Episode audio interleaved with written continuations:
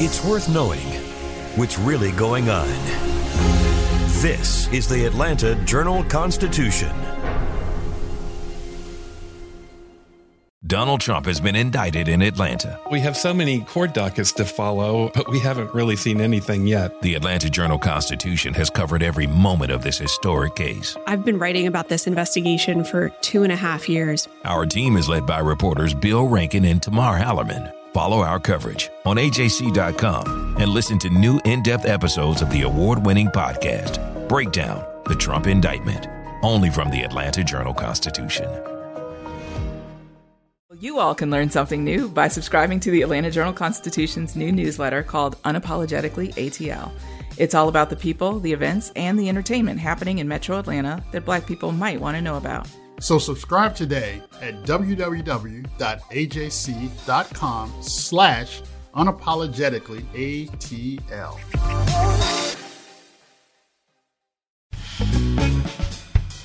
This, my friends, is Access Atlanta. It's a new podcast that shares the best things to do, see, eat, and experience. Welcome to Access Atlanta. This week, uh, we're back once again with our music writer, Melissa Ruggieri. Uh, welcome, Melissa. Hello, Shane. Um, and this week, we're going to be talking about one of the biggest events of the year here in Atlanta uh, Music Midtown. Yes, this is now since 2011. Music Midtown has been back and Right. back at Piedmont Park. And, you know, there are a lot of things about it that haven't changed, which is good because it is still at Piedmont Park. Uh, a few years ago, they went to the two day format, the Saturday, Sunday, which it will be again this year, this coming weekend. And they went to a four stage format as well. So they have the, the two big stages up front, two smaller stages back on like the Oak Hill area. So that's all going to stay the same. I will remind people that you definitely want to bring sneakers because I can't tell you how many girls I've seen walking around in their three inch heels getting stuck in dirt and mud. And, you know, and part of me just rolls my eyes at them because I'm like, where'd you think you were going? You know? Yeah. And I don't care how cute you think you look, it's just stupid. So- yeah, yeah, yeah, yeah. Concentrate on other parts of the outfit, but wear sensible shoes. Wear sensible shoes because you know I always wear my Fitbit when I when I cover Music Midtown or any festival, and it's usually an eight or nine mile day of walking Yeah. back and forth among the four stages. So it's it's a lot. Um, you know, if the, if the weather holds, it should it should be great. But again, it's still a little warm out, so be prepared for that. Make sure make sure you hydrate. You know, sort of like going, you know, sort of like being a football player. Yeah. you, you want to be prepared for all that. So you know, one of the headliners this year is Imagine Dragons, Yeah. and I recently talked to Daniel Platzman, their drummer, who is from Atlanta. Right. He grew up here. He started playing here, and I cannot tell you how excited this guy is about being able to headline Music Midtown. They played the they, they played the festival in 2013, and it was right. I remember going to see them. Uh, you know, going to that set.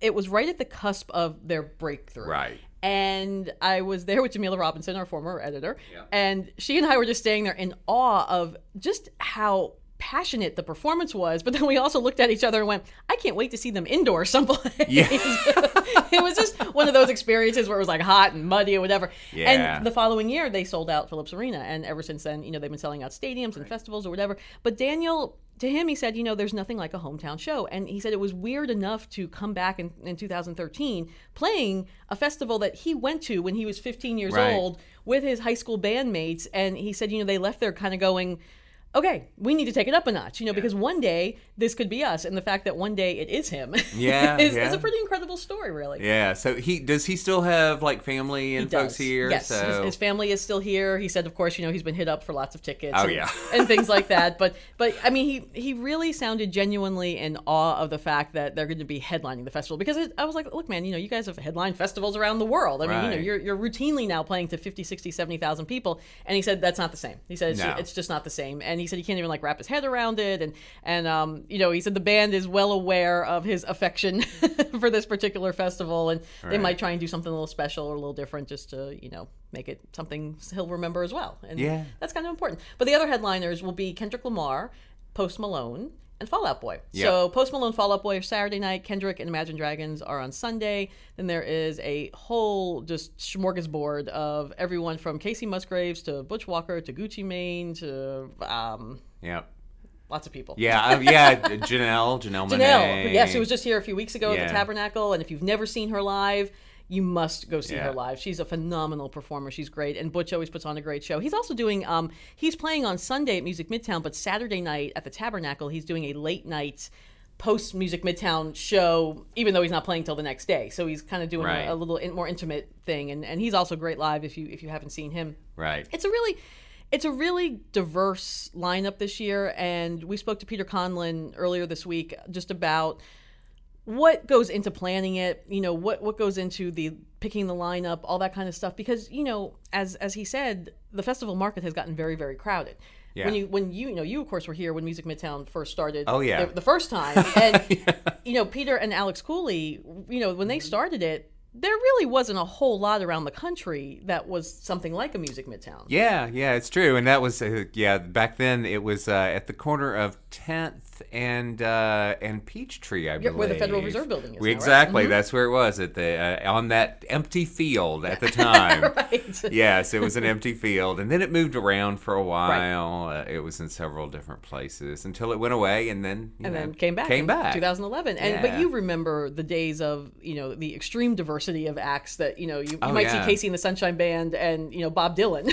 Yeah, know? yeah, it was great. Yeah, and- Dylan. I, I recall Dylan seeing Dylan there. Um, so did he by the way. That's one of the stories he yeah, told us. yeah, it was it was great, and uh, and I do remember um, George Clinton and Parliament Funkadelic, and something about a fence going down. Oh, my. Um, yeah, there were lots of fun things, and then the Cotton Club, of course, was there at the time Right. across the street. Right. um, and you could go in the club, and they were they would have that was one of the stages. right right Actually, right that's right i remember um, hearing that yeah Yeah, so it, was really cool. I saw Blur there. I loved. that. oh that. wow It i love blur awesome. that would have been cool to see Yeah, it was great. Yeah. There, there was some really good stuff, and that same year, I think Anne Murray, Oh which my! was bizarre. Wow, Blur and Anne Murray. Yeah, it was- bill? yeah, know, I thought it- Dylan and KC were. Talk about your diversity. The diversity. Yeah, right. yeah. So uh, it was great. Well, and and I think you know something that they keep striving to do is to keep the focus on younger acts because.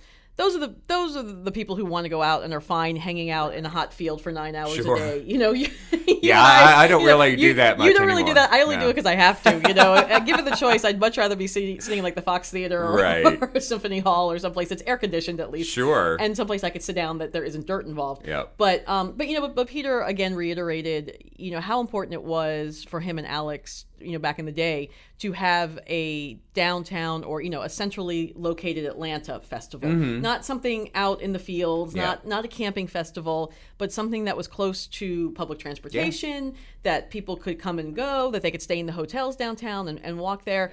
And you know, one one thing when you talk to Peter too, he's he's always very cognizant of his relationship with Alex Cooley, who you know died a few years ago, Right. and they were you know very close friends, business partners for many years, and and he still wants to carry on that legacy. And, and he kind of said that like everything he does, he still sort of does with Alex in mind. That Yeah. you know, he said Alex came out to the Piedmont site a couple of years ago, um, maybe the year or two before he died, and Yeah. he was able to take him around in the golf cart and show him, and he was like, "Yeah, this is this is what we've always kind of wanted," you Yeah. know, and and that's kind of a cool thing too, I think, to be able to to carry that on, and you know, and you know, changing demographics, changing artists. It's true. I mean, It's true. You And got it- you got to stay with what's hot, you know. Yeah, I mean, and it's funny that you mentioned that. I, I never really thought about the fact that you know it was, was always near you know public transportation. Mm-hmm. It was always in Atlanta, even though it moved around several times. I believe Piedmont Park is the fourth location, if I'm not Mm-hmm. I think so, yeah, mistaken. that sounds right. Um, but it was always in town. Yeah.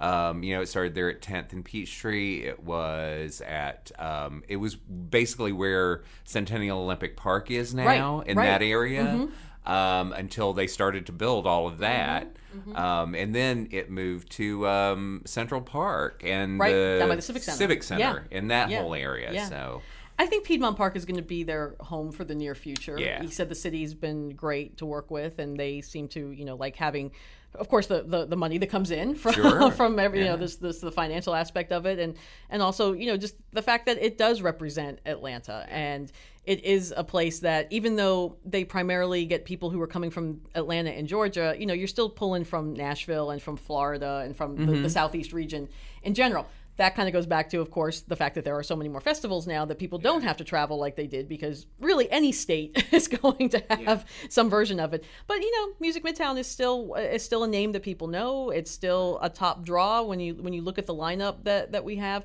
You know, people are always going to complain about the lineup. It's funny, you, you read the comments, and some hmm. are like, "This is the best lineup ever," and then they're like, "This is this is crap. I never want to listen to any of these bands." And I think that depends on your age and your perspective, and, and lots of things too. And you know, I mean, it is what it is. But I, I think they've done a good job of consistently moving forward and then also while they don't necessarily have like a heritage act this year like they have in the past with collective soul or or um, you know van halen a couple of years ago or even gregg allman they kind of really moved away from that you Yeah. still you still have the diversity of you know someone you know acts like 30 seconds to mars and then janelle monáe and then kacey musgraves and butch Right. walker you know so Yeah. It's really you know it's one of those things that walk around go experience stuff. I mean I, I learned about vintage trouble this great band last year that i really didn't know much about and caught them live and now i'm a huge fan. So Yeah. that's the best thing about these festivals is that Yeah. you just never know what you're going to bump into. And daniel platzman by the way said that when the year he went was hoobastank was playing. Uh-huh. hoobastank and incubus and those were the bands that that he and his friends wanted to go see. And he said he'll never forget seeing the guitars for hoobastank having to like run away from fans who recognized him and like was like throwing guitar picks just to you know sort of you know, stay out of the way. And he, and he said i never realized that that was something that artists might actually come out and be in the general area. And i said well are you going to do that this year? I said and he said yeah. He said i am. He said i, I want to listen to these these other bands. I want to Yeah. you know hear other music and stuff so if you know what daniel platzman looks like keep an eye out for him Yeah. you very well might see him strolling around maybe with a baseball cap or hoodie on. right. Yeah. And and there really are. It's like there really are. There's something for everyone. I think even if you know, as long as you're open to something new. Right.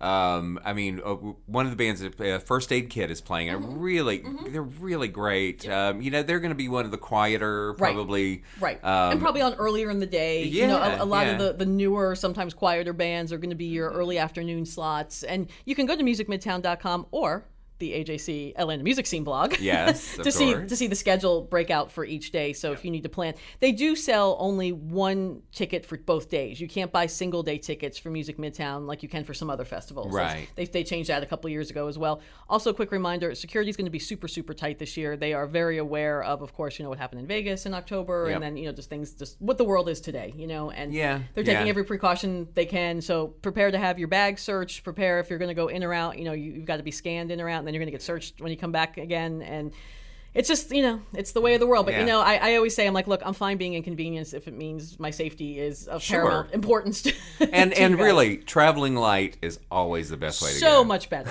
so much better it really is it really is and i believe they have locker storage again and they're also having some uh, making some parking available at one of the garages you can go to the music midtown site and you can buy parking it's $30 a day which is a little different than they have in the past they haven't usually like offered any place to park because Right. do not park in the neighborhood unless you live there and have a pass Oh, you yeah. will get towed you will get booted not worth it so either take marta take a rideshare service get a ride get dropped off but i mean they're going to have a pretty tight lockdown on the perimeter area. So un- until you have your pass, until you have your ticket or whatever, you really can't even get in. So just be aware of all those things. But you know, hey, go out and have fun. It'll be Saturday, Sunday. Tickets are still available. Tickets are, you know, to me, I think 155 bucks is pretty reasonable for two days of 60 bands. When you look at what you know you would pay to go see Kendrick by himself or Beyonce sure. or Taylor Swift alone Yeah. or whatever, you you'd pay three times that amount sometimes. So to get the amount of music that you're going to get and check out, you know, six, 50, 60 bands, then it's totally, totally worth it. All right. Well, cool. Well, thanks for uh, coming and talking to us about Music Midtown and. Uh, On to the next festival. exactly. and uh, yeah, and let's uh, have a listen to uh, um, what uh, Melissa's been up to, gathering information about Music Midtown. So we are here with Peter Conlon, the president of Live Nation Atlanta and the uh, architect of Music Midtown, heading into year seven, if I recall. on the reboot. On yeah. the reboot, yes, yes, yes, yes. So as always, same place, Piedmont Park. Yep, Same setup as last year, pretty much. four stages. Yep. all same same spots. Nothing Yep. nothing changing there. You've got an interesting uh, quartet of headliners as far as the diversity that, that you have there. I mean, you have you have Kendrick, you have Post Malone, then you've got the rock side with Fall Out Boy and Imagine Dragons. Um, yeah, w- w- we wanted. I want an eclectic mix. We always do, Mm-hmm. and we try to fill certain voids. You know, um, we are young. We're staying young. I mean, it's who comes to festivals. Um, you know, I don't want to buy all the chairs I need if I get too old. But um, Old cello. oh, cello. But it, it's. Uh, I, I think it's a good mix. We're getting um, really good response to it. Um, a lot of people are telling us it's the best lineup they've seen. You know, they're younger, but um, it's uh, it's selling ahead of last year. Is it? That's good. It's, Yeah. it's remained ahead of last year, so it, it's it's uh, it's been well received. We're happy with it. Tell me a little bit about when you're looking at what you're going to book, and I know you guys start, you know, practically a year out. I mean, you know, you, right after this one ends, you're already thinking about the next year. What goes into the thought process as far as the diversity? Because I, I do think that it's it's an exceptionally diverse lineup this year. Not that it hasn't been in the past, but I think this year in particular it, it is. And is that something that you're really conscious of, or is it just the way the touring schedules fall and, and We- we- the no, we, falls? well, it's all that. We, we approach it with our our wish list and what we'd like to be, and then we deal with the reality and what's available. And then, of course, you have to negotiate, and you know, if you can afford or can't afford, or somebody's available or not. But we always have kind of a in our minds. We know we want to be young, we want to be diverse. You know, we want to have a mix of rock and and pop and hip hop. You know, we're really a pop urban festival. You know, and you know, and, and that's that's what we want to be. You know, um, so it's it's it's getting that mix and who's available. Is that getting harder?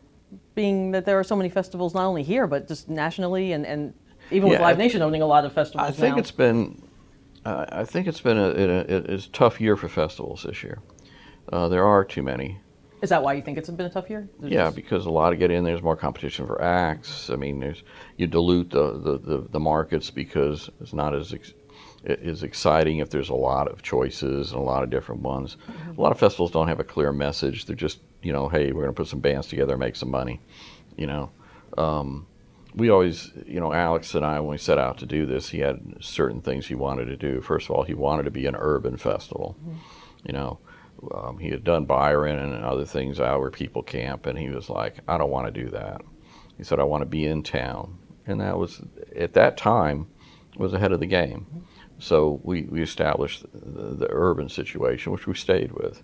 Um, you know, uh, we wanted people to come and, and for the day and then leave. So um, that was one thing. We wanted it very eclectic. And in the, if you go way back, it was more eclectic then because we actually had more of an adult audience coming.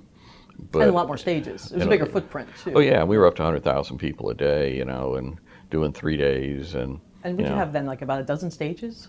From Uh, I don't think we ever had that many, maybe eight or seven or nine. eight? Okay. But um, this is the Millennium's version of that. You know, I couldn't afford to book that many stages now because of the act prices. I mean, when Alex and I first started, we had a rule: we didn't pay any act over hundred thousand dollars. Wow. You know, Now you're lucky if you get your Can't your lowest tier for- performer. yeah. So I mean, and but the ticket, you know, was twenty five bucks for three days, or you know, and then people got mad at me in the '90s when it was all of a sudden seventy five bucks for three days. They're like, "Wow, what a rip off!" Mm-hmm. You know, I mean, if you look back at it, for the talent I was paying and the prices, but it, it's all a the ticket prices are all a factor of talent costs and production costs. They're not arbitrary. No one just says, "Hey, I'm going to make this much money and I'll charge this much." It's it's how much you pay for talent. You know, we're we're over a six million dollar budget in talent this year. Is that the highest you've been? Uh, We're yeah, we're right at the highest. Yeah. We- yeah. You know, I, I was talking to um, Jason Carter recently, the guy who started One Music Fest, Yeah, and we used to work with him on that. Yeah, exactly. Because he, when he was at Lakewood, but you know, we talked a lot about the pricing because he he's kind of running into the same thing this year. Not that they've expanded to two days and it's a hundred and forty dollar ticket or hundred twenty five dollar ticket, and and you know, he's hearing from this a lot of the same people like, the, hey man, this used to be seventy five dollars, and like he said, you know. Ken, uh, an act like Kendrick has a lot of zeros after his name. and, Yeah, I mean- and people don't realize that, like you say, it's not like you're sitting there counting all your money. It's it's going into something. I mean, you look at all the stuff that goes on behind the scenes that people don't necessarily think about the security, the bathrooms, the this, the, you know, all that kind of thing. Yeah, but Alex and I had a story once years ago in the 80s. We were in the Omni one day, and a pretty successful businessman came up to us and he looked around and he said, Wow, you got 10,000 people here and they paid $40 a ticket. You made $400,000. And we went, No. That's not how that works. That's not the math of concert business. No, I said we have to pay for the building and the artist, and, and went through it all. And he, you know, he just looked at it that way, very, you know, one-dimensionally. Wow, you made all this money, and you know, the risk and the margins are very tight in this business, especially now. it's a volume business, but um, yeah, because the act prices. I mean, we're most of our headliners are well over a million dollars. You know.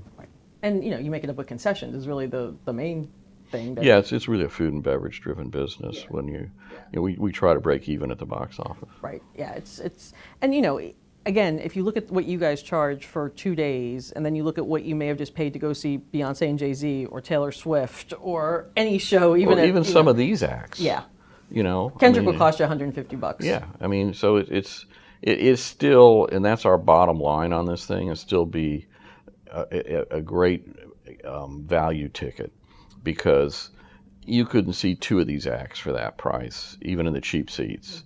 You know, I mean, you're gonna be able to see, you know, Imagine Dragons, Fall Out Boy, Kendrick, Post Malone. I mean, you know, 30 Seconds to Mars. I mean, all these acts that you're gonna see, you know, they're, they're 75 to 150 dollar tickets in now's new economy. Mm-hmm. So it's still a great value. Mm-hmm. And, uh, and and you also make a point every year to make sure you've got a certain number of Georgia acts on there. So you've got Janelle this year and, and Butch Walker and Yeah. am I missing anybody? I can't remember. But Those are two that come to mind. But Yeah. But Alex always pushed that. You know, he wanted to have uh, Georgia represented, and Mm-hmm. we try to do that. and Butch is doing an after show, I think, too, right? Yeah, Yeah. It, it, uh, I forget where it Uh, is. Tabernacle. I think Tabernacle. Tabernacle, yeah, which would be cool. Yeah. Um, before I forget, tell me a little bit about this new GA Plus that you guys are doing this year that you sort of added a few It's weeks something ago. they started in Lollapalooza where, you know, you can actually now upcharge when you get there and pay, um, and you can get into an area in front of the stage. so you don't have to buy it in advance; you can do it on site. that you can buy in advance, but they'll be available. There may be some available on site. If they sell out, there won't be. But you can buy in advance, and it's not that big a bump, but it means you don't have to run down to the field, you know, and sprint down there. And so, what, where, And, where and if and, you- and you don't have to stay there often, you can go somewhere and get something to eat and come back. exactly? You're not stuck there for nine hours. I'm not giving up my spot. yeah, I see people out there just standing. Oh, yeah. I'm wondering if they've even gone to the restroom. know. I think they wear those those things that have like the tube or Yeah. something. I don't want to know. I never asked No, them. no, but I, I watched the, the the first group of kids that come in, and they're just sprinting Yep. to the stage. and they don't move. You're right. I mean, if they're No. there to see Imagine Dragons or Kendrick, you know, they're they're stuck. They're there for No, the so day, it gives them that much. option. Yeah, know. yeah. Where, so where where's it going to be set up? Like, what's sort of the deal with it as far as like where VIP might be, or you know, for It's- people who have been out there before and can kind of Be right in front of the barricade to one of the sides. There'll be a, an area off to the side of the VIP. Off to the And- side of the Yeah, probably, and then the general area in the middle, kind of thing. and they'll be elevated. No, no, it's just just, Just a, just an area to stand, basically. Yeah, okay, yeah. and nothing nothing comes with that as No, far you as just get for- closer. just to, just to get closer, and like you say, you don't have Yeah. to stake out your Yeah. spot for 12 hours or whatever. right. It's just another option. Yeah. Okay. Um, I know you can't talk about this in detail, but as far as like security, I mean, talking about things that money goes into, also, you know, some things have happened in the last year since since the last Music Midtown. Yeah, it, it's it's a new world, you know, and, and we prepare for it. Mm-hmm. Um, we spend a lot of money, um, you know, and, and, and it's something we don't scrimp on. Mm-hmm. It's very important to us. Has that increased over the years? Oh yeah, tremendously every year. And this year, I mean, are you doing anything? Not anything. Yeah, I know no, you can't tell me, but are you doing things differently yes, this year? A lot, that yeah, a lot different. Yeah, yeah, so people can kind budget's way up this year from last year. Yeah. so people can sort of take a deep breath and rest easy. Yeah, I mean we're we're implementing a lot of things. Even for our employees, they can't park on site. You know, people are coming in. Everybody, even I get scanned. You know, and I drive on site. My vehicle gets checked and searched. I mean, so it's every vendor vehicle. I mean, we do everything. So Cool. That's good to know. Um, speaking of parking, I noticed there's parking option this year. Did you know that? I saw that there's a you can buy parking, like Really? at one of the, I guess one of the. Oh yeah, one of the lots that have contacted us Yeah. and asked us to like uh, joint venture with them Mm-hmm. on it, and it's one lot, so we're trying it. And but you still would recommend people ride share. I still tell everybody take MARTA. Yeah. MARTA or Uber. You know, I mean, especially if you're going to be drinking. You know, um, don't don't drive. It's just yeah, it's not worth it. It's too much of a headache to even try to find parking. If you're coming really early in the day and you've got parking already arranged, you know, Right. You know, I mean, a lot of people now they stay in the hotels down there anyway. I mean, I have friends of mine that have booked rooms months ago, and they're they're just in the W or something, and they're going to walk over, which is which is a smart thing to do. Is is that one of the reasons why you've always wanted to keep it, you know, in in the city so that people would have access to stuff like? Well, we've always wanted to be by mass transit. Mm-hmm. I mean, that's very important. I mean, you can imagine traffic. You know, when I I told Alex, he didn't know this, but when I was in high school, I was going to go to the pop festival, And on the Saturday morning, some friends and I, we jumped in his car and went to 7 Eleven and got a cooler. And we jumped on 85 South then, right? If you know where the old Delta sign was, now where the W Hotel mm-hmm. is, uh, uh, or high rise, traffic stop there. No way. Yeah. How uh, long did that take to get through? Uh, probably a four or five hour drive down because it's south of Macon. I've been down there. So that's where the traffic stopped. Because you hear all these people talk about, oh, it's there are 300,000 people there, 400,000 people for events. And there's not. There's 30, 40,000, you know.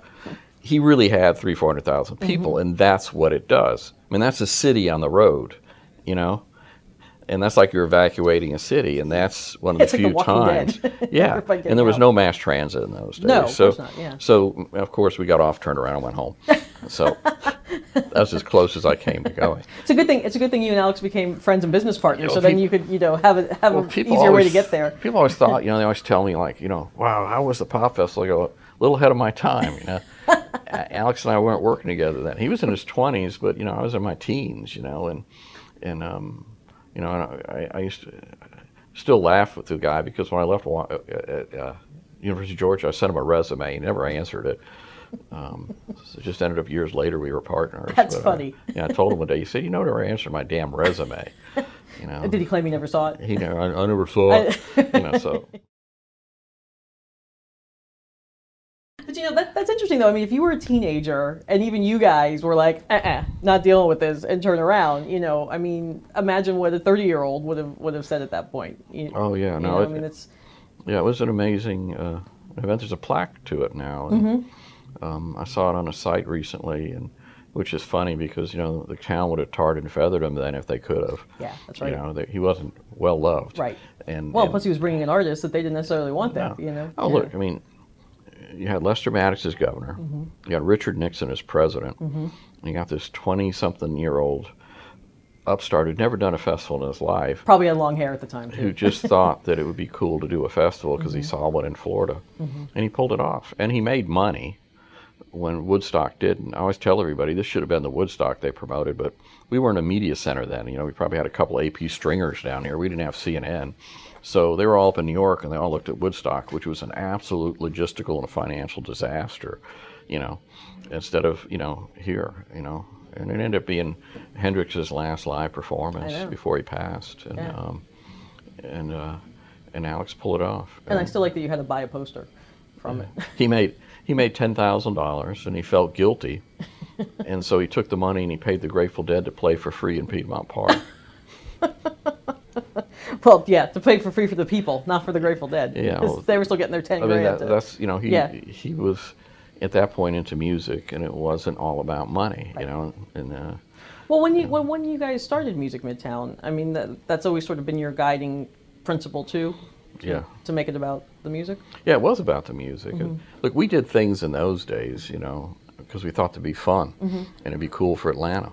I mean, we, we wanted to make sure that things happen in Atlanta because we were from here and we love the city. We, you know, if we heard the Stones were out, we were on the phone making sure they played Atlanta. You know, if we, we heard rumblings of a tour, you know, if it was David Bowie or somebody, we were calling the agent saying, hey, don't forget about Atlanta and sending an offer, you know. So it was different, though. You had to be much more aggressive where you were trying to sell your city in those days. Now, of course, you know, agents call and, you know, You're a known entity. yeah, and your your top ten city. So, but there were a lot of in the in the earlier days. There was a lot of uh, pre, um, prejudice against the South.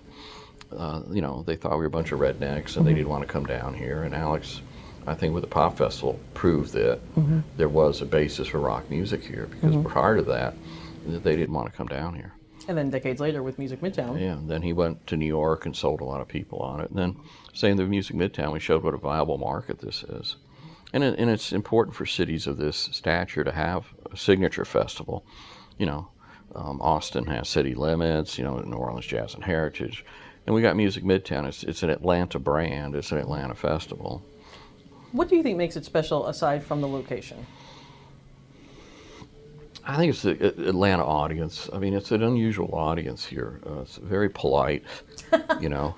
It, it's a southern audience. You know, you can do things here in Atlanta you couldn't do up north.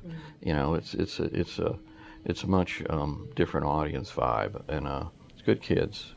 Do you, are, are you, but you still do get people from outside of the city. Oh, yeah, I, know, I know it is concentrated. Southeast, we're getting Yeah. people from New York. I mean, we used to get people coming in from Japan and Europe and whatever, but um, there's so many other festivals now. But yeah, we still draw predominantly from Atlanta and Georgia, but we're, we're into the Southeast now. Nashville, of course. Yeah, Florida. Nashville's our second biggest market. Yeah, yeah. Well, go back for me, you know, early days of Music Midtown, just to some of the um, performances from, from back then that, that still that still stick with you. I, I, you know, again, you, probably had three times the number of acts every year.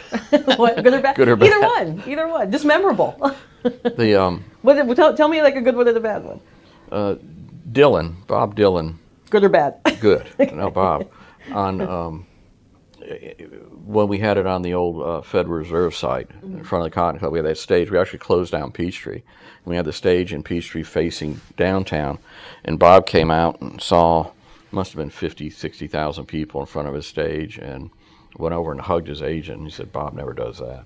But um, I'm surprised he faced the crowd. Yeah, and he and he did an incredible show, but he was really excited about that, and it was a great show. I remember Bob, um, you know, uh, David Byrne. I remember it was a great show. Um, when he was out doing some solo stuff, he was on that site also. This back in the 90s or early 2000s? That was in the 90s. Okay. That was probably about 97, 98 maybe. You know, 94 was the first year. And we didn't have, we got started real late and we were just buying anybody. I mean, I think KC was a headliner. Um, but it was Tony Bennett, KC and the Sunshine Band. No, we didn't have Tony, but we had we had uh, KC, a bunch of different little bands. It was only 25 bucks.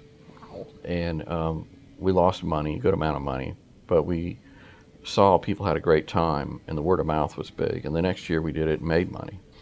so you made money by the second year. Yeah, Yeah, that's that's but we were quick. able to get bigger acts, and we had the site locked down earlier. And I tried to talk him out of it the first year. I said, you know, Alex, let's give it another year and let's do this right. And he was like, no. And so we went ahead and did it, and I had to get the money together. And um, and I, I went out and sold sponsorships and raised the money to finance it. Um, and uh, that's what. Uh, There's a lot of background work going on there with money that Yeah, people wouldn't necessarily think about. Probably. Yeah, we always had a. I always had to come up with the money to do these things, and and um, Alex always come up with these ideas, and I'd be like, great. So I get on the phone, and you know, a lot of it was through sponsorship, sometimes through advance ticket sales, things like that, but pretty much self financing. And bad musical memory. there's a couple someone I want to talk about.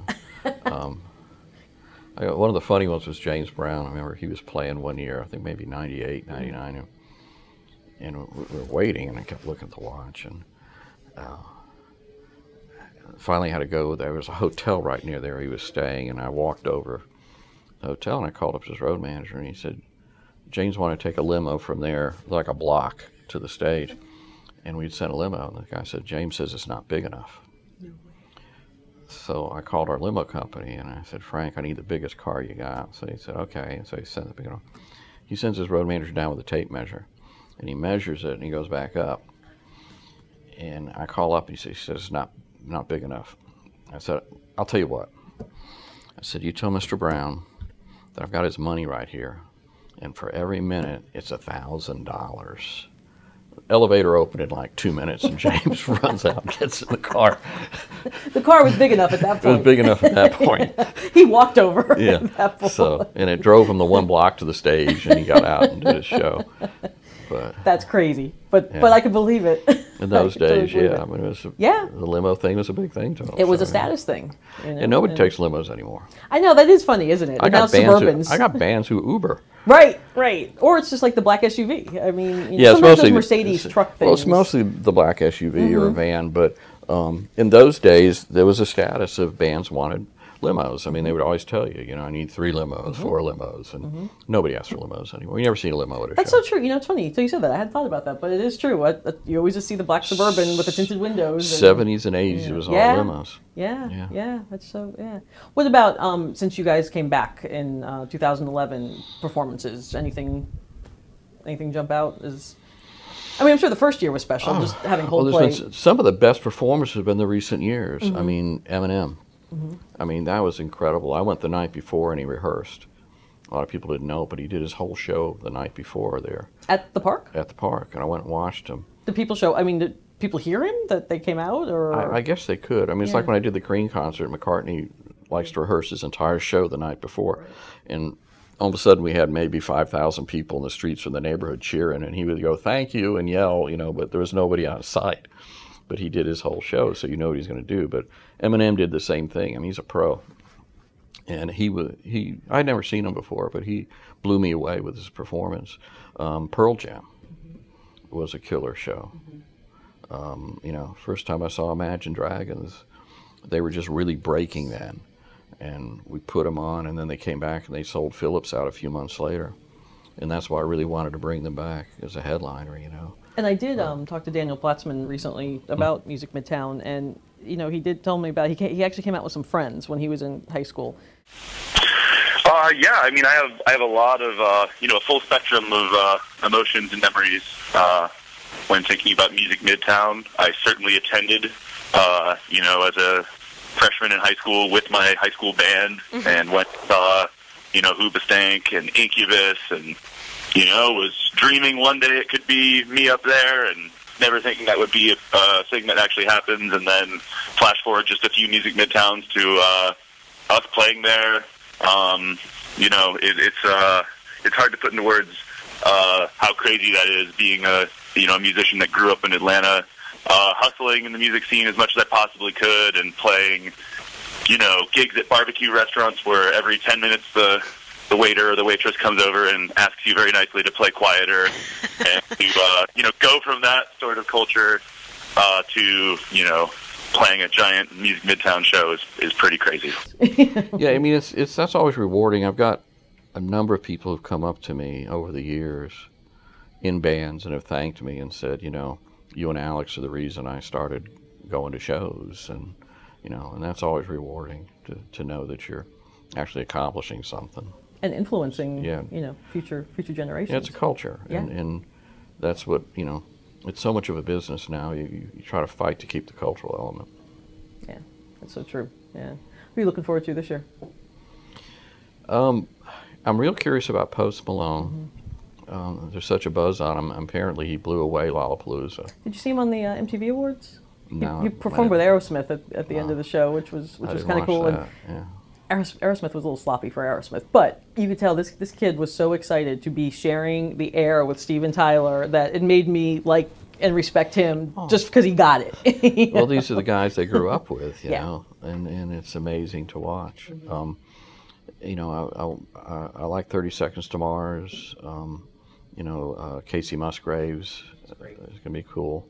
Um, there's a number of bands that, that uh, I'm curious to see this year. and Janelle always puts on a great show. Janelle's great. She's just amazing. Yeah, she was fantastic at the Tabernacle last month. I mean, just Yeah, no, she's she's always an incredible Mm-hmm. performer. and Butch too, which is always a lot of fun. Yeah, Butch is fun, and, and Yeah. he's a good friend, and you know, from Atlanta. But Has he played recent? I mean, he hasn't played since we've been back. Did, did he play like with the Marvelous Three? Like, did he's played Music Midtown in the past? But I not think as marvelous three, I don't think. Maybe did he well, maybe I think back maybe in the '90s. Yeah. I think we had him as marvelous three. yeah. Back maybe on the old Civic Center site. Okay. Yeah, on that side, I mean, I remember Stone Temple Pilots was an incredible show. I mean, that was Scott Weiland was one of the best frontmen I've ever seen In his prime. in his prime. Mm-hmm. One of the disasters was Courtney Love. In her that. prime. That was they were Was calling. that was that just during during the period of Courtney Love uh, being Courtney Love? Well, we had her a couple times. We had her down by the aquarium, and and Alex and I were leaving the other night, and I got a call on my on my walkie-talkie. Miss Love wants to see you, and Alex says, "You go," and I said, "All right." So I'm like, I go down there. We had built this compound for all white curtains and all white, and I'm sitting, and these two guys in headsets come out. And Miss Love will be with you in a minute. And so I, I sat there and waited. She came out in about five minutes, and she's like, "Hi." I said, "Hi, is everything okay?" And she said, "Oh yeah, I just wanted to meet you. I heard I should know you." I said, "Okay." So I got to leave and go home. With a kook. yeah. And then, then when she was here at the real mess we had at Civic Center, and she left. Remember, she walked off. Or No, I wasn't here then. So she, she yeah, she left. like in the middle. Was this during Music Midtown? Yeah, at the site over by right. the Civic so she was performing and she just like walked Yeah, off stage. She walked and left. So then I Why? got a call on my cell phone. Did she just? Why did she leave? Just I don't remember what happened. I was I'd already left. It was near the end, and I was getting ready to go, and she and uh, my cell phone rings, and it's her, and she, she wanted to know if I wanted to go out and party, and I was like, no, no, no, Courtney, I'm heading home, but thanks. clearly she hadn't really met you. You're like the guy who just wants to stay in the background. yeah, yeah, but uh, I forget what what really went down, but uh, her manager Peter Asher's a friend was there, and Amy was dealing with it. I think more. Yeah, that sounds like fun. Um, A actually, of, a lot of times I sneak out early, you know, like 30, 40 minutes before the end so I can beat the traffic. Yeah. Um, and that reminds me, and that was actually one more thing that I wanted to ask you about. You know, I think people have this vision of, you know, you hanging out in somebody's lavish dressing room and, you know, drinking champagne and toasting with Imagine Dragons before the show or whatever. But what is your day like, you know, during once the festival gets rolling? I mean, you probably get there at like seven in the morning or eight in the morning. to- No, no, I get there around nine, ten. Okay. Well, it's still kind of early, you know. Yeah, it's, you know, our production team, David Helberg's so good. He does everything. I'm usually there if there's an issue with a band or an agent or a manager, um, a production issue, financial issue, something. And, and, and luckily there's not a lot of that. So I'm available because most of the work's all done, you know. Um, yeah, I mean, the biggest mystique in this world is people always tell me they want to be backstage, you know. It's like the most boring place in the world. I mean, now in the 70s and even in the 80s, I remember it was some parties and it was fun, but it's that's gone. I mean, I always tell everyone you want to meet an accountant or a lawyer, hang out backstage because that's all you're going to run into. Is you know, there's they're all everybody's in the dressing room. There's nobody in the hall. I mean, you know, there's no big party. I mean, everybody thinks everybody's running around back there with cocktails in their hands, party, and then they just go, "Oh, it's time to get on stage," and you know, it, it doesn't. You know, like drinking herbal tea and napping. yeah, I mean, the only time, I mean, sometimes you have fun, like when 21 Pilots was here, which was a great show. Um, and, um, and, and uh, what was the other band? Um, were they were they doing something backstage? Fun or no, um, they, they were very nice. Went to see them for a while. Um, and, and they're really nice guys. Mm-hmm. Oh, the Killers but had the um, Killers. Daniel Craig showed up Daniel Craig came and had asked me for tickets. Who was very nice. because he was here filming. Huh? He was here filming a movie. Right, Yeah. he was here and with um, Adam um, uh, from uh, Star Wars. Oh, Adam Driver. Driver. Yes, yeah. They were both here doing a movie, and and uh, Daniel had actually written me a, a handwritten note and asked if he could come, and I He said wrote you a- sure. he wrote you a note? Really? Yeah, it was very nice. That is very nice. And so I said sure, and I met him and ended up hanging out with him and the Killers backstage for an hour after the festival. After. yeah, yeah, they were just hanging, and Daniel was, you know, drinking beer, and Adam and, and the Killers were hanging, and we all just hung out, which was nice. And that was fun. Um, and it different. happens once in a while. Right. And it's also a different group yeah, of people. Yeah, and sometimes it just happens, Mm-hmm. and other times, you know. But they were staying. We sent out for pizzas, and they wanted to hang out. And, and a lot of bands just want to rush and get out of there, but they were just hanging out. And, and they were, I guess, friends. He's a big fan of theirs. They'd Mm-hmm. met before. And he's an incredibly nice man, so Mm-hmm. it, was, it was very nice. But back to your day. So you're, you're kind of around all day. Yeah, You're on that golf cart all day. you hang and you know uh, you can't no you can do the golf cart till about one and then you're on foot because you can't get through the crowd i mean i can get out on the perimeter if i need to go somewhere but you, we're all off site so you, you walk a lot yeah. i mean I- my walk Fitbit's usually lot. about eight, nine miles uh, a day. I walk a lot, yeah, because you're going around checking on things, and if you want to go to the box office, it's over here, and if you're going back to, the, you know, the, our, our headquarters, it's back here, and you know, it's it's pretty pretty far out. So, and I have a trailer up on the hill, and you know, so it's it, it's it's a lot of walking. And mostly I walk to, to check on things, see if they're working, if the gates are flowing, if there's not lines, if, you know, any potential problem areas. I mean, that's what you're really doing walking around. And, you know, the first day you may change things, the next day you see that overnight that you change because you saw some bottlenecks or something. Right. At this point, though, I would guess you've learned a lot. We know the site year, really you well. know, it's, yeah. it's really yeah. We've got the site down, which is Mm-hmm. good. But like I said, you know, it's it's it's selling well above last year, and that was a big year. So, um, and we don't have the big marquee name this year. We have a lot of headliners, but you know, like last year we had Bruno, and you know, Um, but uh, like this is more like the year before. Yeah. You know, the year before that we had Eminem. You know, Right. so some years that happens, but uh, it's a good lineup. Mm-hmm. And um, look, I can tell all my god kids, um, you know, nieces and nephews, they're all like, "Oh, this is great. This is the best one you've ever had." You know, and I'm like, "Okay," It definitely is appealing to young people because I've heard that. but that's who. Yeah, You know, that's the future. that's who comes. That's who wants to stand. That's who wants to race in when the gates open and stand there for eight hours. Yeah, I mean, like I said, if we were doing it for people our age, there'd be a bunch of chairs and it'd be a four-hour festival. With the Rolling Stones and Pink Floyd. Yeah, it'd be a four-hour festival and a bunch of chairs. Right. Yeah, but uh, no, it's, it's for uh, young people. yeah. There's you know changes in city leadership now with new mayor and everything, but Mm-hmm. but you, you guys have like a long term deal to, to be there or Well, the city's very supportive. You know, we did the economic study and, and uh, showed the benefit to the city. And this new mayor is, is very um, culturally and musically oriented. Um, she's very supportive of what we do musically. She's very supportive of the event. The park's supportive of it. They realize it's an important event for their park now. Um, so that that's a, another thing. You know, it, the, the, the, the, the climate in the city has become so much better for doing events and doing music. I mean, even the Chastain neighbors like us.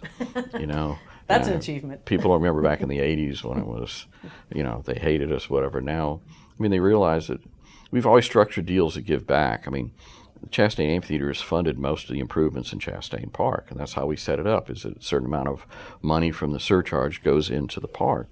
Um, the money from Music Midtown has helped open the Centers of Hope. You know, 23 of them that were closed because of budgeting issues, and money goes to the park. So I mean, they, generate that plus what the business community gets, and also our city needs um, a, a signature festival because a lot of younger graduates from Georgia State, Georgia Tech were going to other cities like Austin because they consider them better music towns. and, and Atlanta needs to be a competitive and, and, and good music town. you mean just as far as like even having people work here, like Yeah. kids, like young people who want to go into production or promotion, Or, or even they know. just want to work here in IT and go to shows and have a viable market, you know. And there's some cities that aren't, that have never focused on that. You know, you don't have that kind of music market in Charlotte like we have or anything because you didn't have that kind of promoter. You know, a lot of it goes to Alex's legacy and what we started. But if you look at the venues we have here now, Tabernacle, Buckhead Theater, Roxy, Chastain, Wolf Creek, Lakewood, I mean, you know, Music Midtown, there's always something going on. So it's it's, uh, but yeah, to answer your question, the city's very supportive now, and you know, but uh, you know, back in the '60s, the the, the, the city fathers hated Alex, and they considered him right up there with a drug dealer. He was undermining the American youth. You know, these terrible bands like Led Zeppelin and the Who, and you know, what are our kids? These you know, These long that- hairs. Oh yeah, I mean, Led Zeppelin's one step to heroin. You know, and and uh, he was disliked by the city fathers. It took a while for people to realize. You know, and, and now those same bands are in you know, car commercials or at NFL halftime games. You know, you know. I mean, when I was in high school, if, you know, coaches got mad if they heard you playing that music. You know, so it, it, it it's been somewhat of a cultural change, but um, the city's become much more tolerant. Atlanta always uh, embraces the opportunity, you know, and that's why it's a growing city. Let's find out what's happening in and around Atlanta over the next 10 days. Explore Southern history, food, crafts, and folklore at the Atlanta History Center's annual Fall Folklife Festival. The fest offers hands on demonstrations of basket weaving, candle dipping, and other tasks in the center's authentic working venues. Honored guests this year are members of the Cherokee Nation of Oklahoma returning to their ancestral lands. And don't miss the Barbecue Nation exhibition, which has also influenced this year's festival with a focus on barbecue traditions of Native Americans, African Americans, and European Americans. Add live music, food, craft beers, and an artist marketplace, and you have the recipe for a great day out. The Atlanta History Center's Fall Folklife Festival happens 10:30 a.m. to 4:30 p.m. on Saturday, September 22nd. The event is included with admission to the center, which is $21.50, $18 for senior citizens and students ages 13 and up, and $9 for ages 4 to 12. It's all taking place at the Atlanta History Center on West Paces Ferry Road in Buckhead. Get more information at atlantahistorycenter.com. Mark the first days of fall on the Heritage Green in Sandy Springs at the annual Sandy Springs Festival. The event offers everything from a 5 and 10K run and a pet parade to an artist market and a children's play area. They'll also have live musical performances, a chalk walk, and a battle of the bands. And if you're worried about missing a game, don't. They'll have a climate controlled lounge with flat screen TVs and taps in their tailgate zone. The Sandy Springs Festival happens 9 a.m. to 6 p.m. on September 22nd and 10 a.m. to 5 p.m. September 23rd on the Heritage Green in Sandy Springs, and the event is free. Find out more at heritagesandysprings.org. How about a day of Georgia grown food, Georgia crafted wine and beer, and Georgia made music? The Georgia's Spirit of Appalachia Food, Wine, and Art Festival is all about buying local. Local chefs will use Georgia products to cook up delicious food, and you'll be able to sample wines from wineries located around the state and see and buy the work of Georgia artists and artisans. Admission to the fest is free, but parking is $10, and food and drink tickets are extra. The Georgia Spirit of Appalachia Food, Wine, and Art Festival runs 10 a.m. to 5 p.m. September 15th at the Hardman Farm State Historic Site on Georgia Highway 17 in Sautee, Nacoochee. Check out whitecountychamber.org for all the details and directions. Two of heavy metal's defining acts have joined forces for a tour that brings them to Alpharetta on Friday, September 14th. Though Deep Purple and Judas Priest have their roots in the 1960s, Purple hit it big in the 70s and Priest made its biggest impact in the 80s. Deep Purple formed in 1968, and the first version of the band sounded a bit different from the version that would go on to give us one of the most recognizable and ubiquitous guitar riffs of all time with Smoke on the Water. But if that's the only song you know, go take a listen to the rest of Machine Head, the album where it originated. It's a classic. Judas Priest got its start in 1969, but it would be 1974 before the band released its debut album.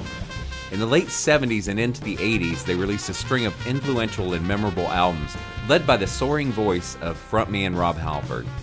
Deep Purple and Judas Priest actually have a connection that goes back more than 40 years to Judas Priest's major label debut, Sin After Sin. That 1977 album was produced by Purple bassist Roger Glover, though at the time he wasn't in Deep Purple. Glover is part of the current lineup, however. Experience a night of vintage metal at the Verizon Amphitheater in Alpharetta with Deep Purple and Judas Priest at 7 p.m. Friday, September 14th. Tickets are 30 to $125, and you can get those at vzwamp.com. For more things to do around Metro Atlanta, head to accessatlanta.com. Our senior editor is Nicole Smith, podcast edited by Ryan Horn, music by Bo Emerson and Billy Ewan, and I'm your host, Shane Harrison. Join us next week for more Access Atlanta.